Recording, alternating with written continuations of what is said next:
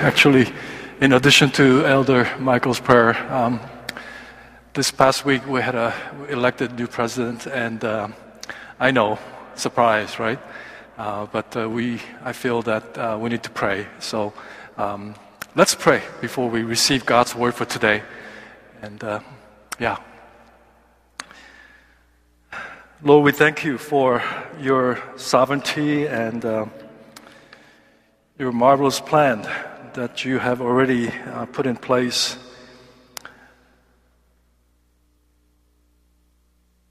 We are uh, often puzzled and uh, even awe at uh, how, um, and also feel uh, sort of out, uh, so, um, everything is um, it's outside of us and we're not in control.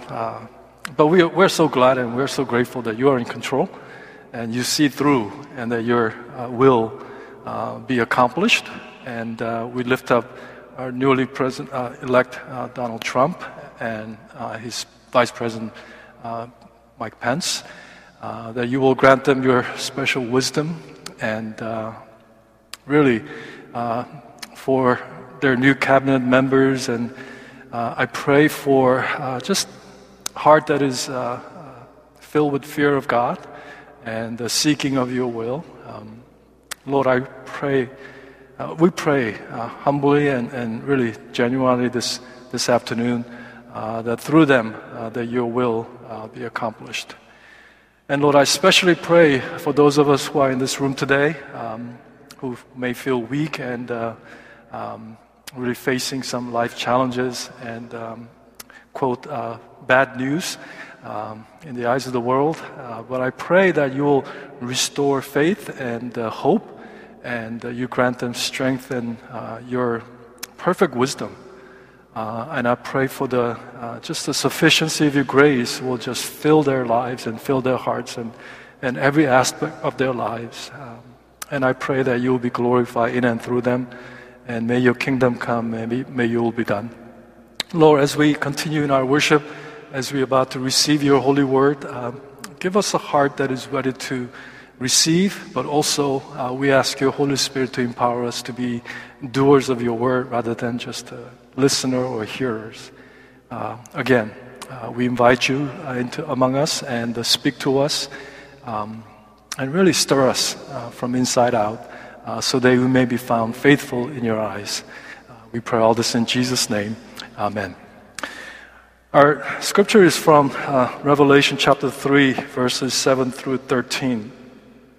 7 uh, through 13, and we are going to look at the sixth out of seventh church, uh, Church of Philadelphia, and uh, we'll wrap up uh, these seven letters of Jesus to seven churches uh, next week on our Thanksgiving Sunday. Um, yeah, so let's look at Revelation 3, 7 through 13. To the angel of the church in Philadelphia, write These are the words of him who is holy and true, who holds the key of David. What he opens, no one can shut, and what he shuts, no one can open. I know your deeds. See, I have placed before you an open door that no one can shut. I know that you have little strength, yet you have kept my word and have not denied my name. I will make those who are of a synagogue of Satan, who claim to be Jews, though they're not, but are liars, I will make them come and fall down at your feet and acknowledge that I have loved you. Since you have kept my command to endure patiently, I will also keep you from the hour of trial that is going to come on the whole world to test the inhabitants of the earth. I am coming soon. Hold on to what you have so that no one, can, no one will take your crown. The one who is victorious, I will make a pillar in the temple of my God. Never again will they leave it. I will write on them the name of my God and the name of the city of my God, the new Jerusalem, which is coming down out of heaven from my God. And I will also write on them my new name. Whoever has ear, let them hear what the Spirit uh, says to the churches. Amen. As we go through uh, these uh, personal letters of Jesus to seven churches, I am simply amazed and I'm greatly encouraged by how much Jesus cares and loves his church. Because when you consider how Jesus reveals certain characteristic about himself that fits the context or the needs of a particular church, it's not a one size fits all. Yeah, he greets certain spiritual leader of each churches and he ends with he who has an ear let him hear what the spirit says to the church but each particular churches that we've covered and that we'll cover next two weeks including today there is such gentleness and patience and thoughtfulness and a complete attention and the love of jesus um, to his churches and, and to his people because the way he revealed himself is just perfectly fitting to the context of each church. It's not a one size fits all. And his commendation, as well as a condemnation, as well as a wise counsels, and calling for them to repent or remember or return, it's not all same cookie cutter letters. He knows and he pays, he's paying attention to his church, and he loves him. There's a great um, line in verse 9, second part of verse 9, the, the scripture that we read. You might have can easily overlook at this. Jesus said, I have loved you. I have loved you. Would you go in and turn to your neighbor and says, Jesus have loved you? Go ahead. I know you're in church and you probably hear this a lot, how much God loves you and how much Jesus loves you and stuff. But let me say this this is just more than a feeling, it's more than a sentiment. Nothing and no one can compare it to God's sacrificial, unconditional, eternal love. No one can compare. You parents think that uh, your newborn or your kids, you know, they're object of your unconditional, sacrificial, and uh, you know, um, eternal love. No, you cannot love like Jesus' love. Your children. And I hope and I pray that you will be always amazed and astounded at how much Jesus loves you. Amen? He loves you. You know, people ask about the motivation, motivating factor in what I do and how I do and what we do. Our motivation is, is, not on the earth, it's really on Jesus Christ where the grace of God was demonstrated on the cross, where He died for your sin and my sin, sinners like us. We deserve His ultimate death and wrath and judgment. And yet, by His grace, God placed His perfect, sinless Son upon the cross, and whosoever believes in the work, sacrificial death of Jesus Christ, will enter into that wonderful relationship and salvation. I keep going back whenever I think about the love of Jesus. I keep going back to Ephesians 5, where Paul paints the picture of Jesus being a groom and a husband who is completely devoted to his wife. How he loved the church by giving himself up for the church, even to the last drop of his blood. I hope you can get lost in the width and the depth and the height and the length of God's love. Always. Every time you breathe in, I hope you're always reminded of His love. Now, the, the other side of uh, this truth is do you love Jesus? Of course, we have a pat answer, and we do have an honest answer that we do love Jesus. But let me say this if you love Jesus, you will love what Jesus loves. For example, as I said last week, if you love Jesus, you would love the body of Christ. You would love your church. You would love churches that are scattered this country as well as around the world. You can't say, I love God, I love Jesus, and hate and hold bitterness and anger towards the body of Christ, where there are many members and one body. It saddens me greatly when people don't love the church. It almost kills me that when people criticize and complain about the church, as I said, don't expect church to be perfect because church is made up with person like you and person like me. And as I said, I picked on Pastor Neil last week. You know, I can't say, David, I love you, but I, I, I hate your wife. Matter of fact, that's what you're saying. If you say, I love Jesus, but I don't like the church and I hate church, David will say, Okay, Pastor Jason, I don't want to have anything to do with you because I love my wife. It kills me every time when I hear here and there they say, I love Jesus, but I hate and I don't like, I can't stand the people of God. Isn't life about loving Jesus? But when you love Jesus, isn't life about loving the people, those who are here and those who are not yet here?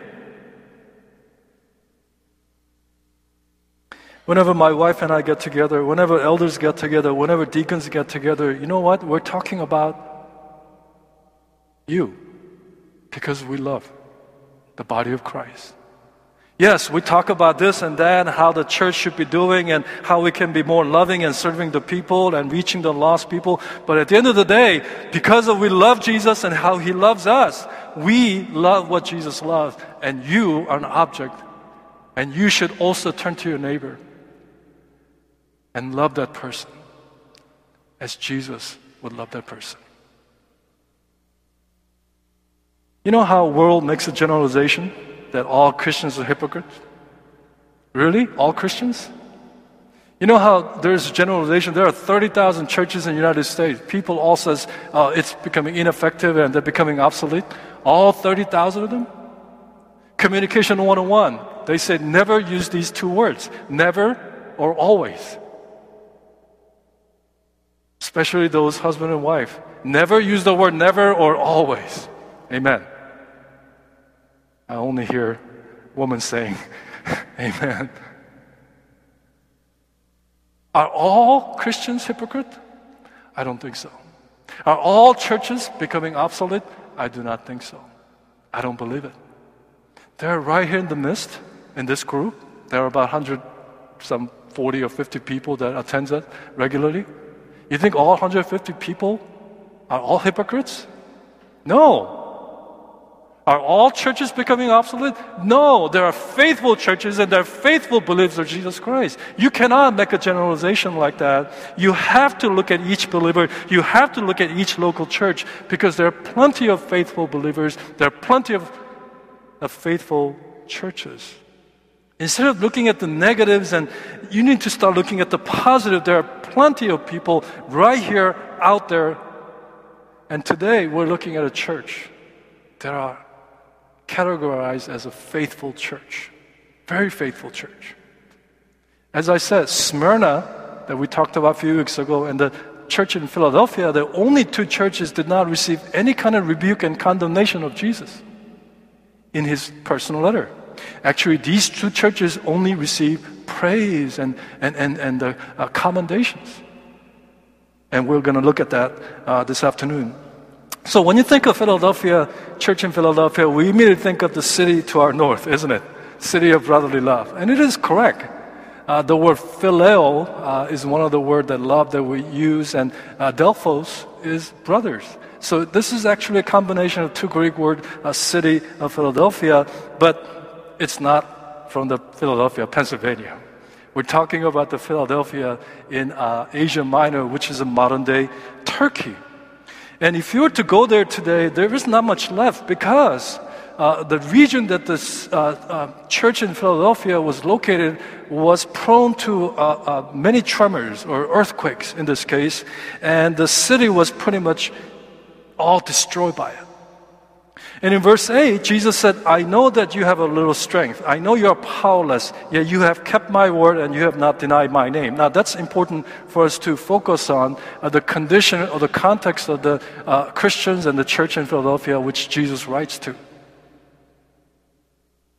Can you imagine? I mean, once, maybe twice a year, or maybe once a, a year, that our building I mean, because of earthquake, it shakes and it get torn down and, you know, pillars fall and, and can you imagine? That's what was happening. And these believers, even though it might be small in numbers, but they kept on building up the church sanctuary so they can gather to worship. They will begin to lose heart, they begin to become weak, and they become too discouraged. And, and, and, and, and when I look at this church in Philadelphia, for almost thousand years since uh, you know this letter was wrote uh, in about 100 AD, these churches faced multiple, multiple occasions of earthquake, and yet Christians at that church picked themselves up and started rebuilding the, uh, the walls and the pillars so that they can gather to worship God. But at the same time, as you know, Islam was founded in the uh, uh, seventh centuries, and uh, you know, as Christianity is a let's say religion of invitation, but the Islam was religion of imposition. They did an expedition, a military expedition. So they would come to the Church of Philadelphia and say, put a sword on your neck and say, you either deny, believe, or, or, or deny Jesus or denounce your God and believe in Islam, or you'll be what? You'll be dead.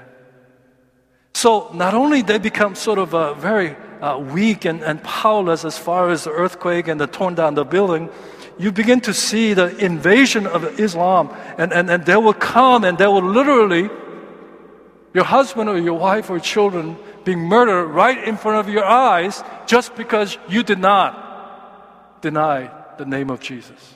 That's what verse 8 is talking about. So look, can you imagine? Would you, if somebody put a gun in your head and say, deny Jesus and denounce God, if they put it into your wife or your children, would you denounce it?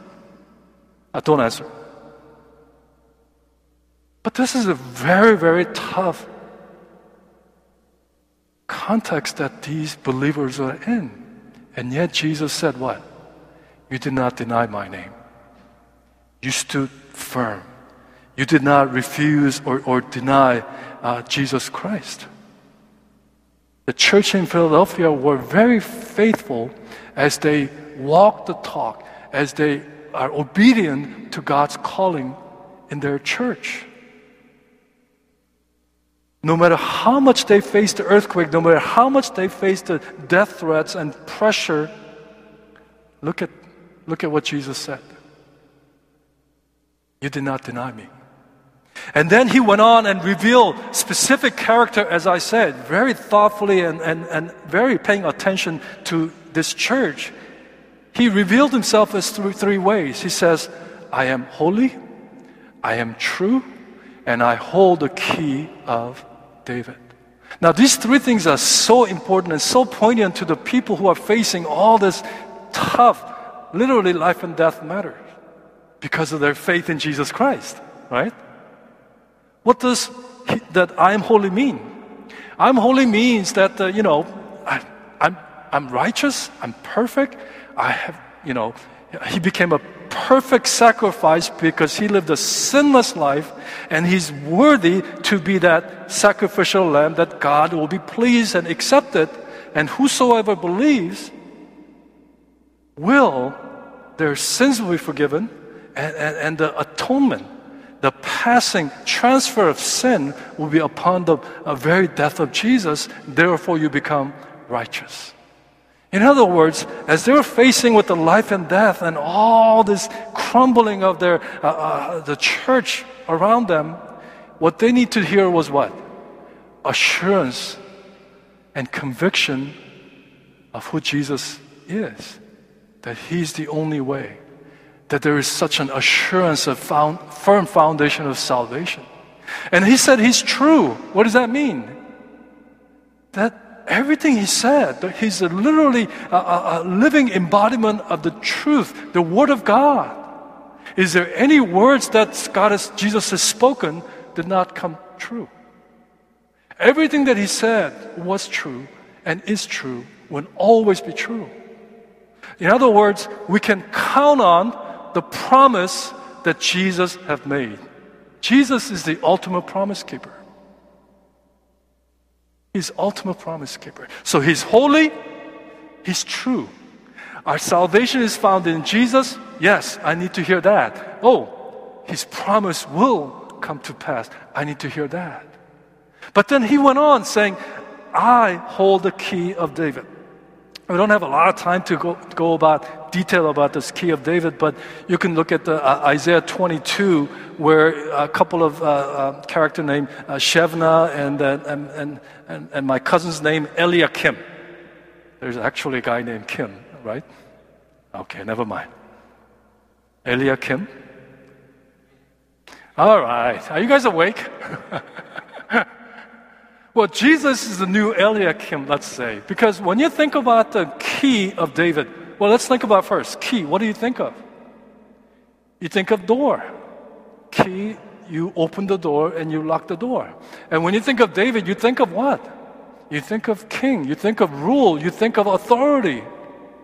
So in this case, Jesus is the one who has a full authority, rule, and he can open and shut the door. You know, when I uh, joined this church back in March, uh, I came in March 15 and the March 16 I came here. The first thing they gave me was keys to the church. Maybe they found me as a reliable and trustworthy, and uh, they, they, they trust me, and so they gave me a set of key. Well, did they give you the key, Youngie? No. I'm not saying he's not reliable, he's not trustable, dishonest. I'm not saying that. But you give the key to someone whom you can trust, and then you're saying, I authorized you. You are trustable. Jesus is totally trustable. Jesus is holy. He has a key, according to the revelation, when you read through, he has a key to the heaven and hell that between the kingdom of God, for now and for when we enter in, and, and here on the earth, there is a door. There's a door. And guess who has the key? I don't have the key. Only Jesus has the key. I would not, uh, I would not give my key to, I mean, even though I, I like Ryan, I'm not going to give my key to, you know, him uh, my car keys and, and my house keys and my uh, safe deposit. No, I don't have a safe deposit box. I'm not going to give him my keys. I mean, you don't give keys to someone that you don't trust. But he's holy. He's righteous. He is true. Therefore, he has authority and the rule. The King of Kings, the Lord of Lords, has that key to open and shut. And Jesus said, Whatever that I open, no one can shut. And the door that I shut, no one can open. And if you know uh, uh, uh, Gospel of John, chapter 10, Jesus, uh, one of the uh, you know, name that Jesus has is I am the door. You know, only through him that one can enter in, right? And then if you look at next week uh, in Revelation 3 at the end of chapters where the church in Laodicea, there is a picture that Jesus is knocking at the door, and whosoever opens the door, I'll enter in and I'll eat with them. So we're talking about the door of salvation, we're talking about the door of intimacy. But this particular door, as we'll read continuously in, in chapter 3, is little slightly different than that.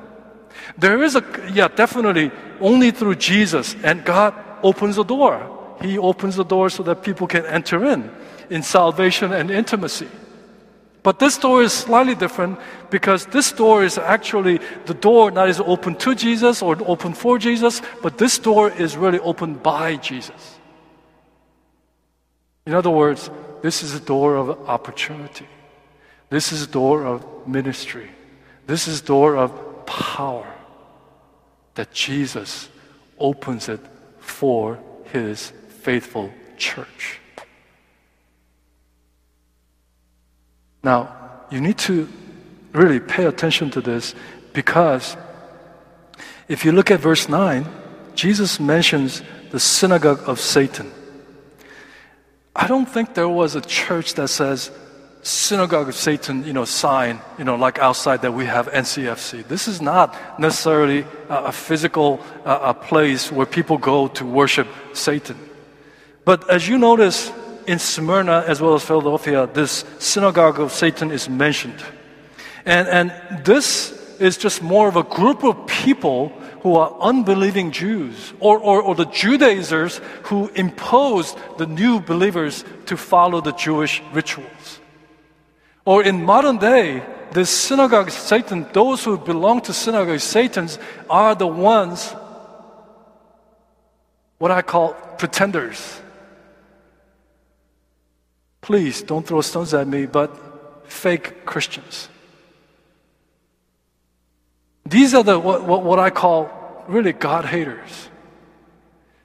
Because if you look at that at verse 8 and verse 9, where Jesus said, I hold the key of David, and then he mentions the synagogue, uh, uh, synagogue of Satan, guess what? These are the people back in Smyrna was slandering the believers.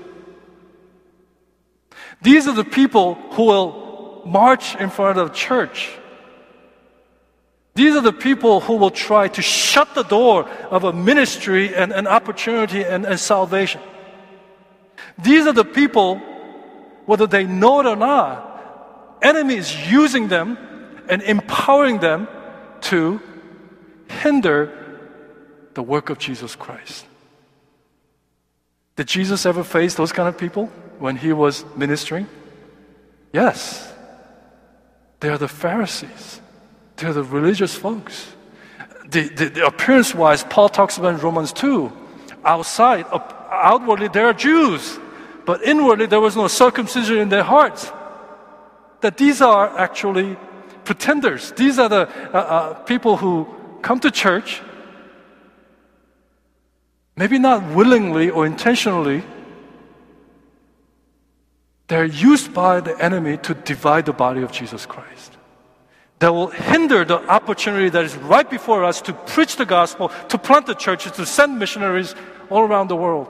They say, oh no, you shouldn't be doing that. They will hinder.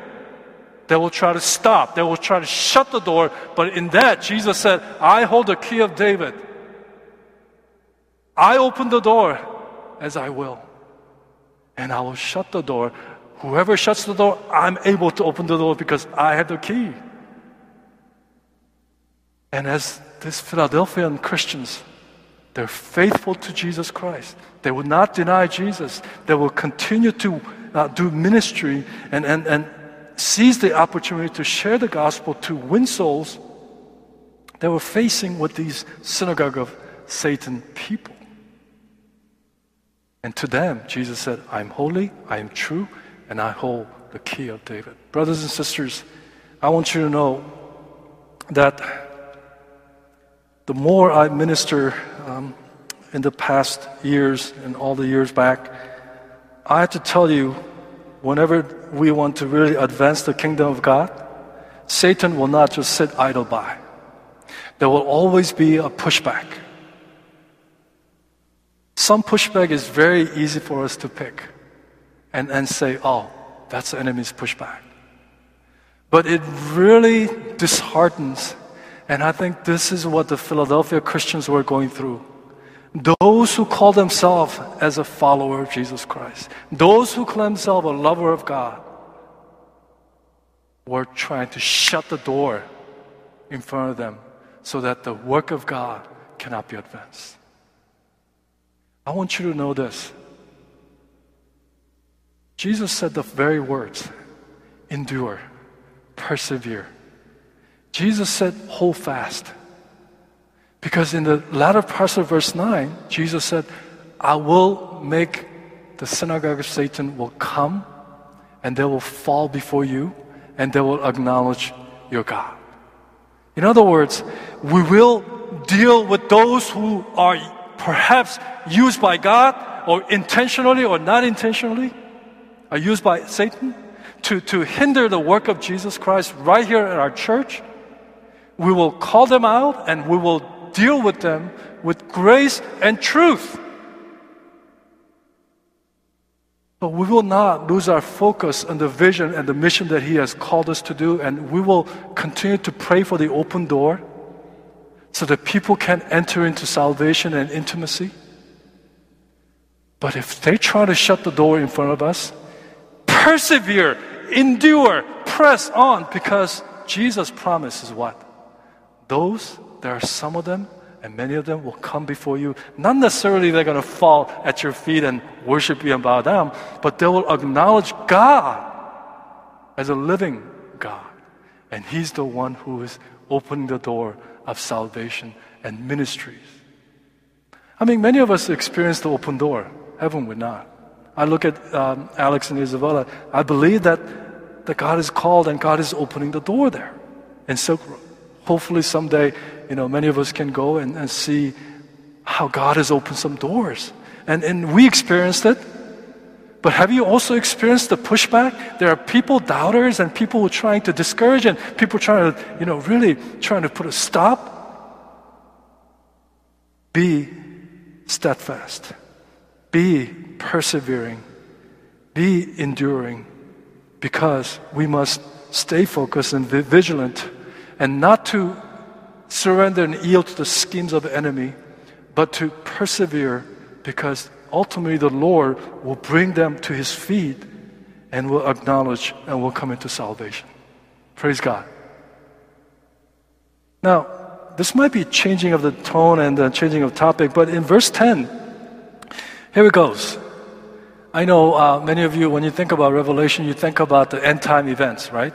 You know, the, the eyebrowsing, uh, uh the raising of eyebrows and the head scratchers. Those events will come, by the way, in the coming weeks after the seven letters end. But I believe verse 10, Jesus like uh, giving a sort of appetizer about what's to come, and, and here's what will happen. In verse 10, he says, I will keep you from the hour of trial, which shall come upon all the world. Now, listen carefully. The mark of the beast, the Antichrist, the tribulation, these are not fictions. This will come. How do I know? Because Jesus, one is true, said so. Go back to Matthew 24. All these things are right now uh, uh, happening. And, and because of the rise and, and the exponential growth of technology, it will happen even faster. You know, when I look at the result of our, our, our election, you know, it's really, uh, um, you know, I told Susan this. Now, anybody can become president, right? I told her anybody can pres- become president. And uh, I know it is God who elected uh, Trump, but the result actually, looking at the biblical way, kind of makes sense. Because what did he really, uh, you know, campaign on? Us. U.S. first. We're going to put a wall. I don't know whether he's going to put a wall or not now, but uh, we're going to put a wall on Canada first, Mexico second. He's going to put a wall. What does that mean? It's going to be us. It's going to be mine. It's going to be me. We have a responsibility as a government, as a people, to take care of those who are weak and sick and really in poverty. Well, all these people who voted for uh, Trump seems like they're kind of saying, let's put them aside. Let's put them about, uh, forget about illegal aliens. Let's put them, dispose and all these people, you know, uh, displaced people. Let's just forget about them. Let's just think about us, us, us. Why do I say this is really end time? Because Jesus said in end time, many people will become more wicked and they'll only think about themselves. And, and there will be uh, nations will rise against nation, country, uh, uh, people will rise against people things will, it's, God has already set this in motion. And, and if Hillary would be a president, would it be different? No, I don't think so. This tribulation, this hard time will happen not just in a third world country, but it will happen globally. It will happen here. One day you will get up. Lights will not come on. One day you'll get up. Garbage is not being picked up. One day you'll get up. You cannot go down to Costco and buy food unless you have the mark of the beast. I mean, morally, ethically, you know, spiritually, it's down the hill. And I think, I believe the world will come to its end. Now, listen carefully. To me, I think this echo that ever since men have fall, fallen in the Garden of Eden, since then, the echoes that comes in, in all eternity is this word, enough. Enough. As Jesus pulled his fiery arrow, arrow to destroy the sins of this earth, this world, he's saying, enough, enough, enough. But one day he has to let go of it and the earth will come to an end. The world will come to an end. You think this is a fiction? You think the mark of the beast is fiction? This barcode and uh, uh, chip implant, you think these all be- will just uh, made up stories? Banking system, school system, all this, not only in our country but globally, tribulation will come upon us. And if you don't have the mark of the beast, you cannot do anything. You cannot even buy a, a bottle of water. And then, will you deny Jesus at that time? Because for the sake of survival? It will become very, very difficult. Now, you know, Jesus said, I will keep you from the hours of trial. And, and this is a thing that uh, a lot of us now, um, you know, Pastor Neil, Pastor Mark, Pastor Dave, Pastor Brian is going to start taking us, you know, from uh, Revelation 4. Uh, we're going to run through Revelation uh, all the way to 22. And bulk of it is really about end time events, right? But, you know, this, um, uh, when it comes to uh, uh, tribulation or rapture, everybody say rapture. Go ahead. I bet you one third, or probably one half, is pre, pre uh, uh, uh, tribulation rapture, and there is one half that is probably post tribulation rapture, and there is pocket of a mid tribulation rapture. Isn't that confusing?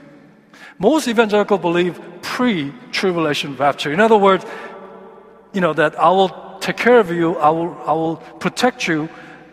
You know, it has actually two meanings to it. One, either uh, the righteous will be taken out, the other one is righteous will be kept, protected through the tribulation that will fall upon globally. Now, again, don't lose me on this one. I do not know, even though I'm more of a, a pre tribulation uh, rapture, I think a lot of evangelical believes that because I don't want to have to go through the tribulation, you know? Some people think I have a little more faith than you, so I'm going to be standing in the middle, three and a half years. So I'll be the mid tribulation rapture. Some of you really staunch believers, maybe you're, you're up here. I'm going to go through this. I'm going to bear through the uh, denying of a, a, mark of the beast, and I'm going to just survive. I'm going to have my own, you know, a vegetable garden, and uh, you know, I'm going to have all this food stored up, and, and I'm going to go out and preach, and then have many people come. Listen carefully. I do not know whether I'll be rapture, before the tribulation, or middle of it, or at the end of it. If you look at scriptures, you cannot really conclude to say Bible says this, or Bible says this, or Bible says this. But one thing that is true, I'm not going to be waiting around seven years to see whether I'll be here or here or there. Because Jesus specifically said, I will come quickly. In other words, at any time. Even as we sit here, if He chooses to, He will come. And you will be raptured, and I'll be raptured. Those who are who receive the, uh, the name of righteousness of Jesus Christ, those who have a genuine faith and devotion and love for Jesus Christ will be raptured at the time when Jesus returns.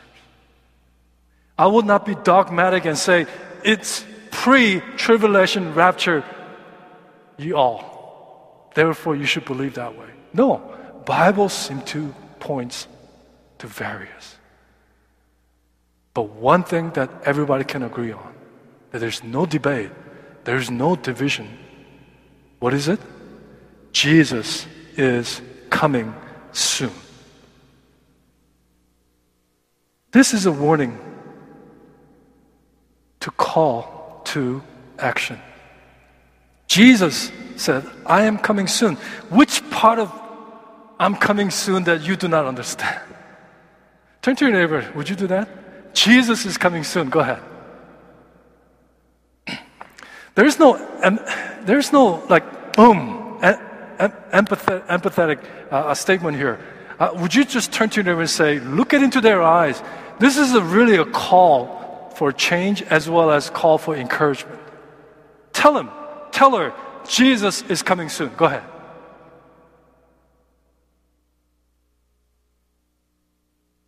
Do you believe that? Earlier, what did Jesus said? I am true.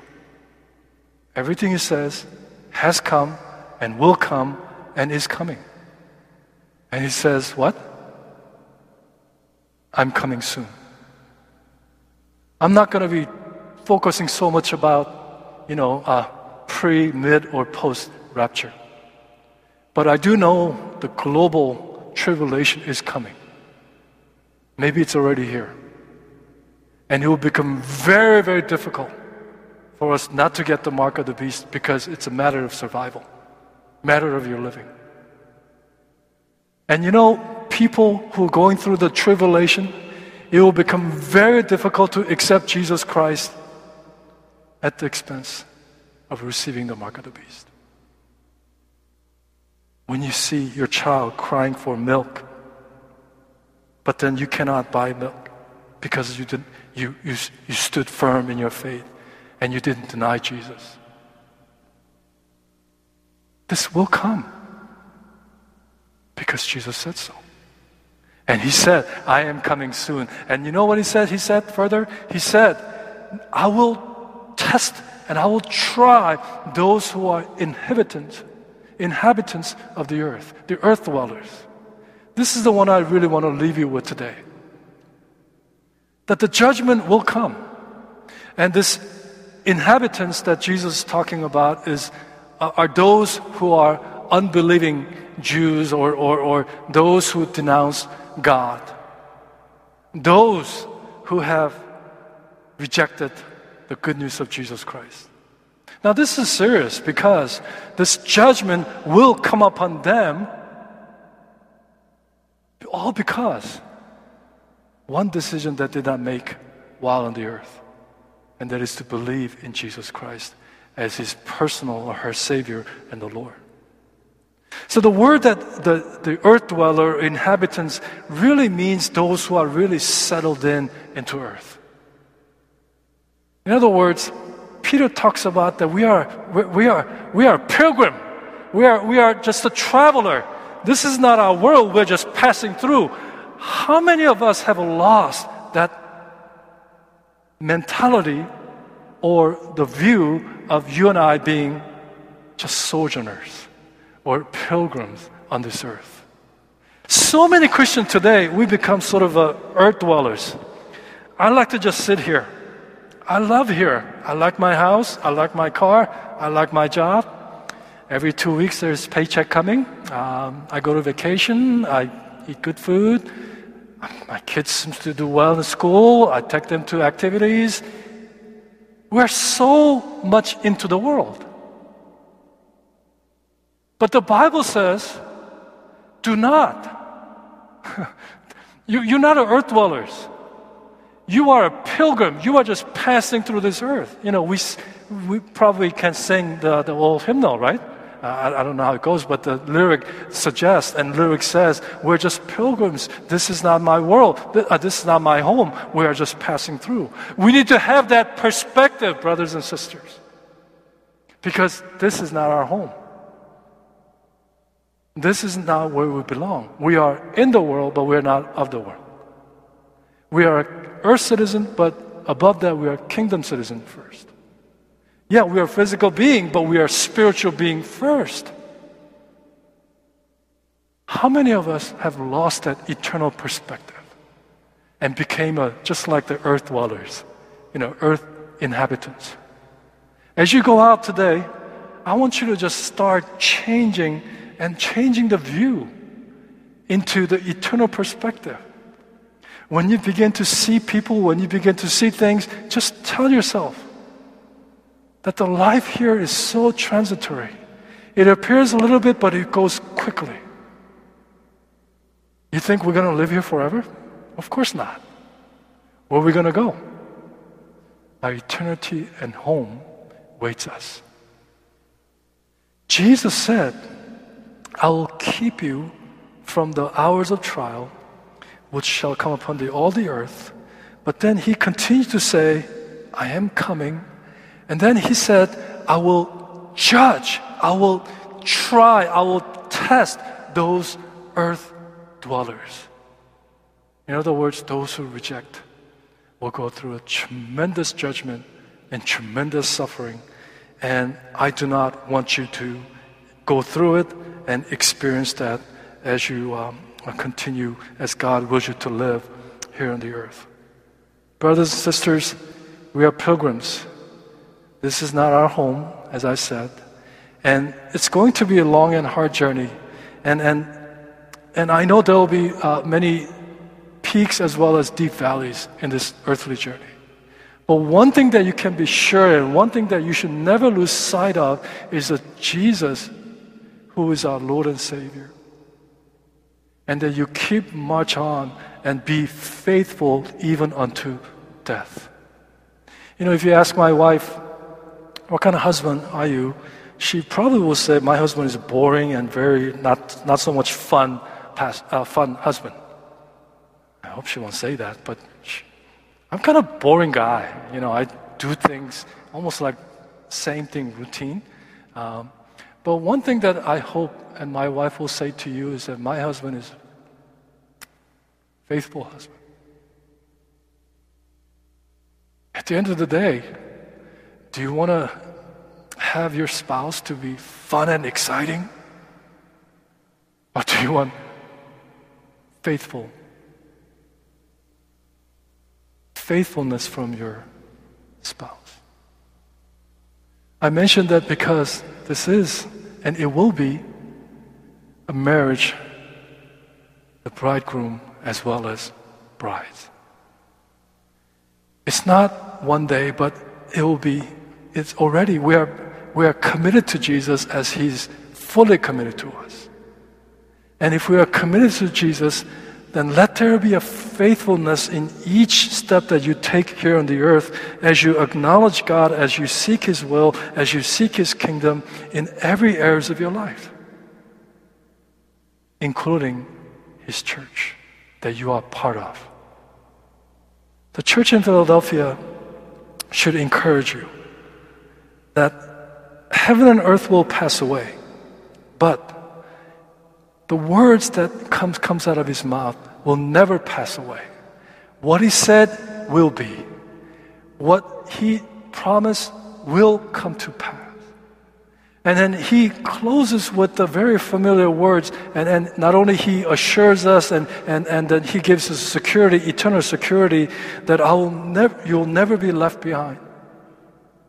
But he says, He who has an ear, let him hear what the Spirit says to church. Isn't it all seven churches he repeats that at the end? And let me just tack on that a little bit before we close. Again, biblical definition of hearing is not just hearing, but it is about doing. All that you have received, even today, what good is it if you listen and agree, but forget about it, not living out the word? Jesus said, I am holy, I'm true, I have a key of David.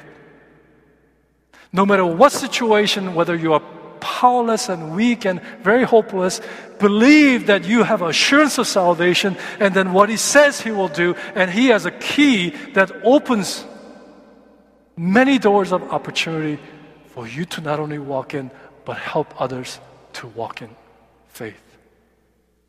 And then He says, I will come quickly. It might be this week. It might be tonight. Are you ready for it?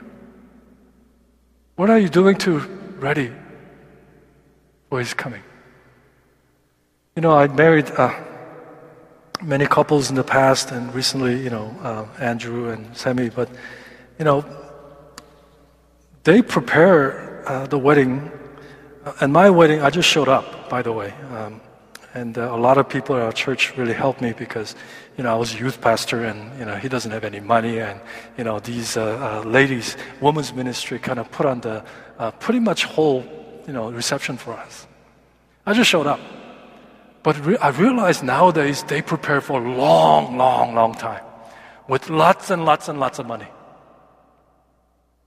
I don't want to say what the average cost of uh, wedding is, but lots and lots of money.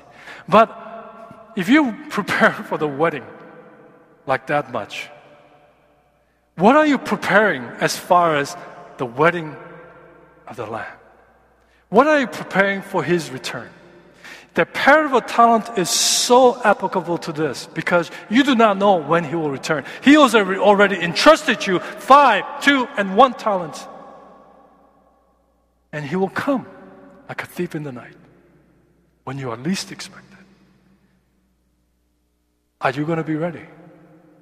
Are you going to dug up your one talent and say, Here it is? What are you doing?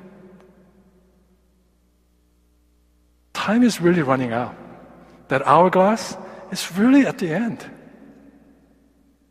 It's time for you to love and time for you to forgive, time for you to heal, time for you to really go, time for you to serve, time for you to give. What good is it if you gain the whole world, but at the end of your life lose your soul? What good is it if you, you know, pile up and accumulate all these material things and earthly accolades and say, wow, this is who I am, folks. It means nothing without Jesus. Because one day you have to stand before Jesus. And you have to, He has to go through accounting of your life, of your deeds, of your words, of your thoughts. How are you preparing for His return? As I invite the worship team right now, let me encourage you to fight the good fight. Let me encourage you to finish the race. Let me encourage you to keep the faith. Be faithful. Be faithful even unto death, because someday it may come that way. Someday it may come that way. If someone put a sword on your neck and say, denounce Jesus, just to spare your life, For those of who are in Christ, you're already dead. May I remind you that? What can men do to us? Seize those opportunities and give, serve, go, make disciples. That's what you are called to do as we prepare for his return. Let's close our eyes and Let's spend a few moments in reflection and prayer.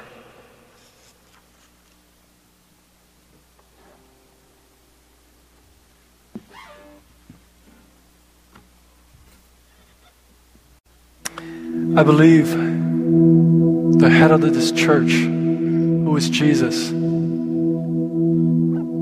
has and is and will continue to speak just as we go through these seven letters in Revelation 2 and 3. I believe the Holy Spirit who indwells in us and lives in, lives in us bring conviction, bring empowerment. He's stirring us to go beyond of our comfort zone and to do His will. Jesus said, I am holy. Jesus said, I am true. Jesus said, I hold the key of David. What a marvelous encouragement to us. Even though the world seems to be crumbling around us, we can stand firm on the foundation of salvation that is found in Jesus Christ. We can stand firm and be confirmed and convicted of the promise that He has made that He will keep us, He will protect us, He will rescue us. And the promise of coming back more than ever before. I know every generation have said Jesus will return imminently. But our heads spins, isn't it, with all the technology, advancement of technology. The whole earth will see Jesus appearing on the clouds. And those who are being saved by the blood of Jesus Christ will be raptured. I don't know whether that will be a midpoint or beginning point or an end point of a tribulation, but folks, brothers and sisters and friends, it will be here. It will be here. What are you doing today? What have you done yesterday to be ready for that? Take your eyes off of this earth. Earth things will pass away. It's all temporary. It's like the uh, just mist in the air. You cannot keep it. God has entrusted all these things for you to use it for the kingdom of God, for the coming kingdom, for eternity. eternity. God is calling you and calling this church to be faithful in all your ways, even unto death. Stand firm.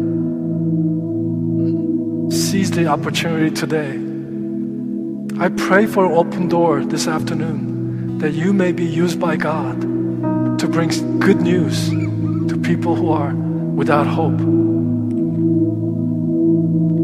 I pray that God will use you to minister to those who are hurting. I pray that God will use you to bring peace and consolation to people. And for those of you, I, I'll say this again Stay alert. Don't be used by enemy to bring division to the body of Christ. Don't try to shut the door. The Lord will humble you. And I pray that you will come before Him someday and acknowledge and confess that He's the Lord of Lords and King of Kings.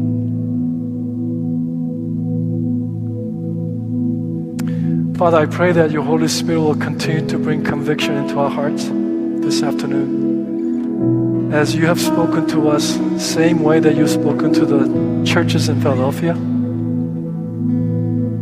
Remind us to be faithful in all of our ways, individually as well as corporately. That we'll do everything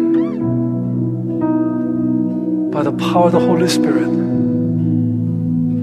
to not only enter in into salvation and intimacy, but to continue to advance your kingdom, both here and to the ends of the earth. Use us, use me for your kingdom. And Lord, I pray that each and every one of us will stay vigilant and alert that the return of Jesus will be just around the corner we will fully anticipate and expect your quick return. That not a moment will, will, will just be complacent or, or lose, but we'll be investing this moment that you have with us to live for your glory and for your kingdom and for the benefit of others. Be glorified. May your kingdom come and may your will be done. And Lord, I pray that NCFC will be like the church in Philadelphia. That we will stand firm, that we will not deny Jesus, and we will, even though we may be powerless and weak at times, but we continue to put our trust and hope in Jesus Christ in all of our ways, in all of our doings. Again, be glorified in and through us, O God. We honor you, we worship you, we praise you, and we love you. All the thanks and glory to you, Jesus. Hallelujah. In your name we pray. Amen. Please stand and